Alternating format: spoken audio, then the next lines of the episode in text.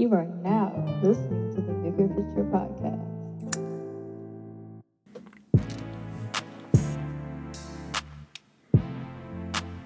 Hello? It is your boy. Yes, this is your boy, Silas Pearson. And yes, you are listening to the Bigger Picture Podcast.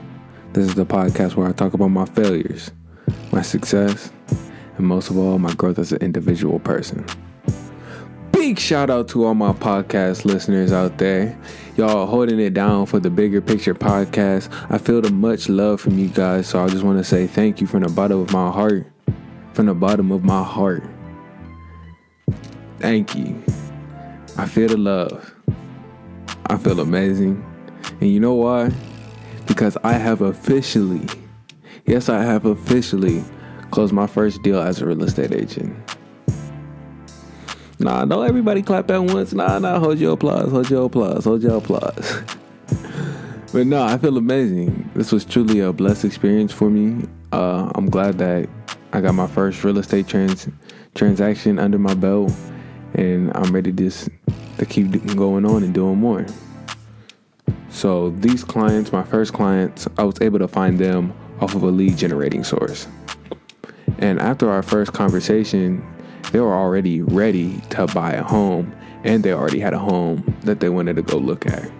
So that next day, I was able to take them to that home they were looking for, get them inside, had them uh, tour the house. I still remember that house. It was a split level. It was nice, but one big thing that my clients really needed or really loved was a nice sized backyard. So after touring the house, it was good, but the backyard was below their expectations. So they ended up passing on that house, but I continued to, to work with them and showing them more houses. And when I tell you showing them houses, I mean we was there morning, afternoon, sometimes even night looking at houses. Sometimes we had a whole day planned for looking at least four houses in a day. But, you know, I'm not complaining about it. I enjoyed showing them the houses though. Now, in the midst of this process, we did come across a house that my buyers absolutely fell in love with. It checked off almost all the boxes on their criteria list. In the backyard, it was beautiful. So we ended up writing an offer on this house. But sadly, they did not win the bid on this house. Ended up selling way more than what my buyers were approved of.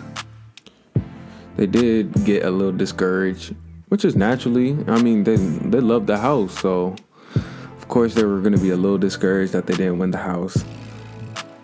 As their real estate agent, I felt awful. They really liked the house, and we did put our best foot forward. And even with us putting our best foot forward, we still didn't get the house. But I couldn't be acting discouraged. So I tried to stay positive in the moment, trying to tell them there are more houses on the market that we can keep looking at.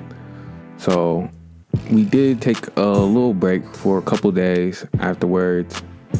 And then we came back stronger than ever. We kept looking at houses, got back on track, looking at houses, showing houses. Uh, then we ended up finding a house that was no shade, but better than the house that uh, we lost out on. In the backyard space on this house, yeah, it got side yardage on the left side, it got side yardage on the right side, and it got side yardage in the back. You know what I'm saying? That backyard thick, thick, thick, thick, thick, thick, thick. It made me stutter. But nah, the yeah, the backyard was huge. but yeah, we ended up writing the offer on that house and winning that house's bid for less than what we put on a bid on the first house. And right now, my buyers are at their new home, putting their own little personal touch to it so they can make it feel a little bit more homier than what it already is. And honestly, I can't wait to see what they do with it. You know, the day that we actually got possession of the house, they was already ready to start working on it to get it ready for the holidays. but yeah, I can't wait to see what they do with the house. You know, I told them to keep me posted. You know, first time home buyers, first time agent. So look how the world goes around. The world just be spinning around like that, huh? But I'm glad I was able to go through this experience with them. They were such amazing clients. I couldn't ask honestly, I couldn't ask for any better clients than that was. If I could if all my clients are like that for as long as I'm an agent, boy, I'm gonna tell you, I'm gonna have a good time over here. But now realistically, I know not all my clients are gonna be the same, and that's perfectly fine. Consistency is the word of the day. Consistency.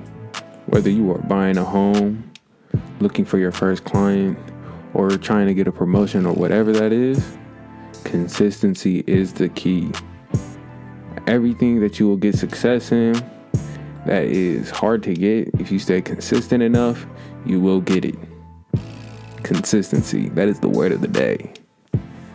But since we are talking about consistency, I need everybody to know somebody on this podcast has been consistently giving me dope beats episode after episode after episode. We on episode nine. So that's nine dope beats in a row. This guy has been giving me. So shout out to my cousin, Billy. Ew, yes, sir. He is providing. He is providing.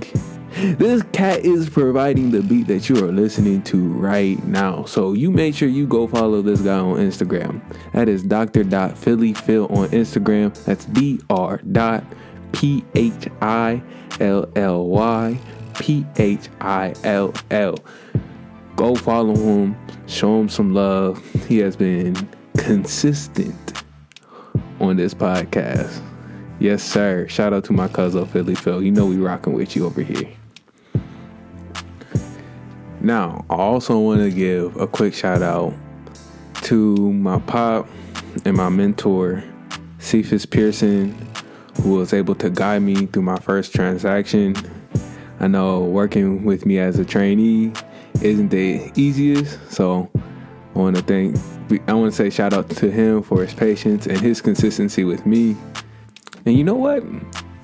Make sure you go follow him on Facebook that is Cephas Pearson on Facebook. That is C E P H A S Pearson P E A R S O N. So make sure you go follow him on Facebook. He is my mentor, my pop, my team leader. This dude is amazing. So make sure you go follow him on Facebook. Now, there is one more thing I need to tell y'all before I end the podcast. Actually, two more things, two more things, two more things.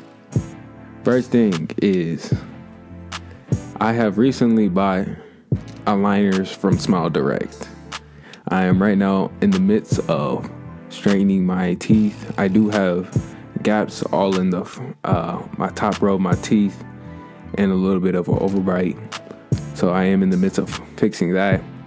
I will be showing a before and after. So right now I'm in about my first week.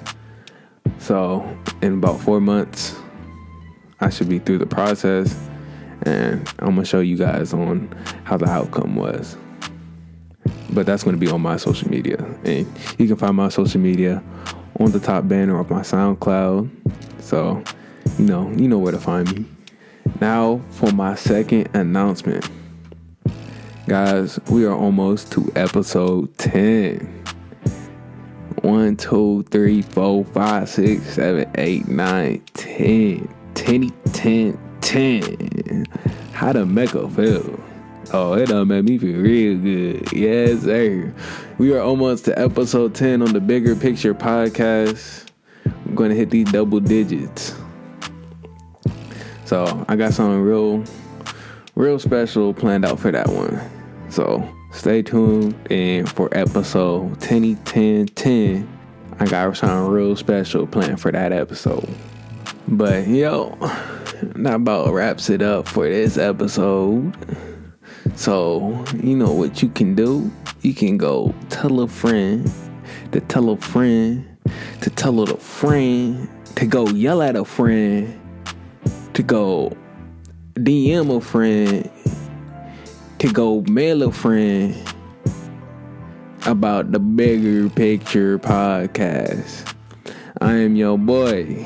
Yes, this is your boy, Silas Pearson, and you were listening to the Bigger Picture podcast. And I am out. Peace.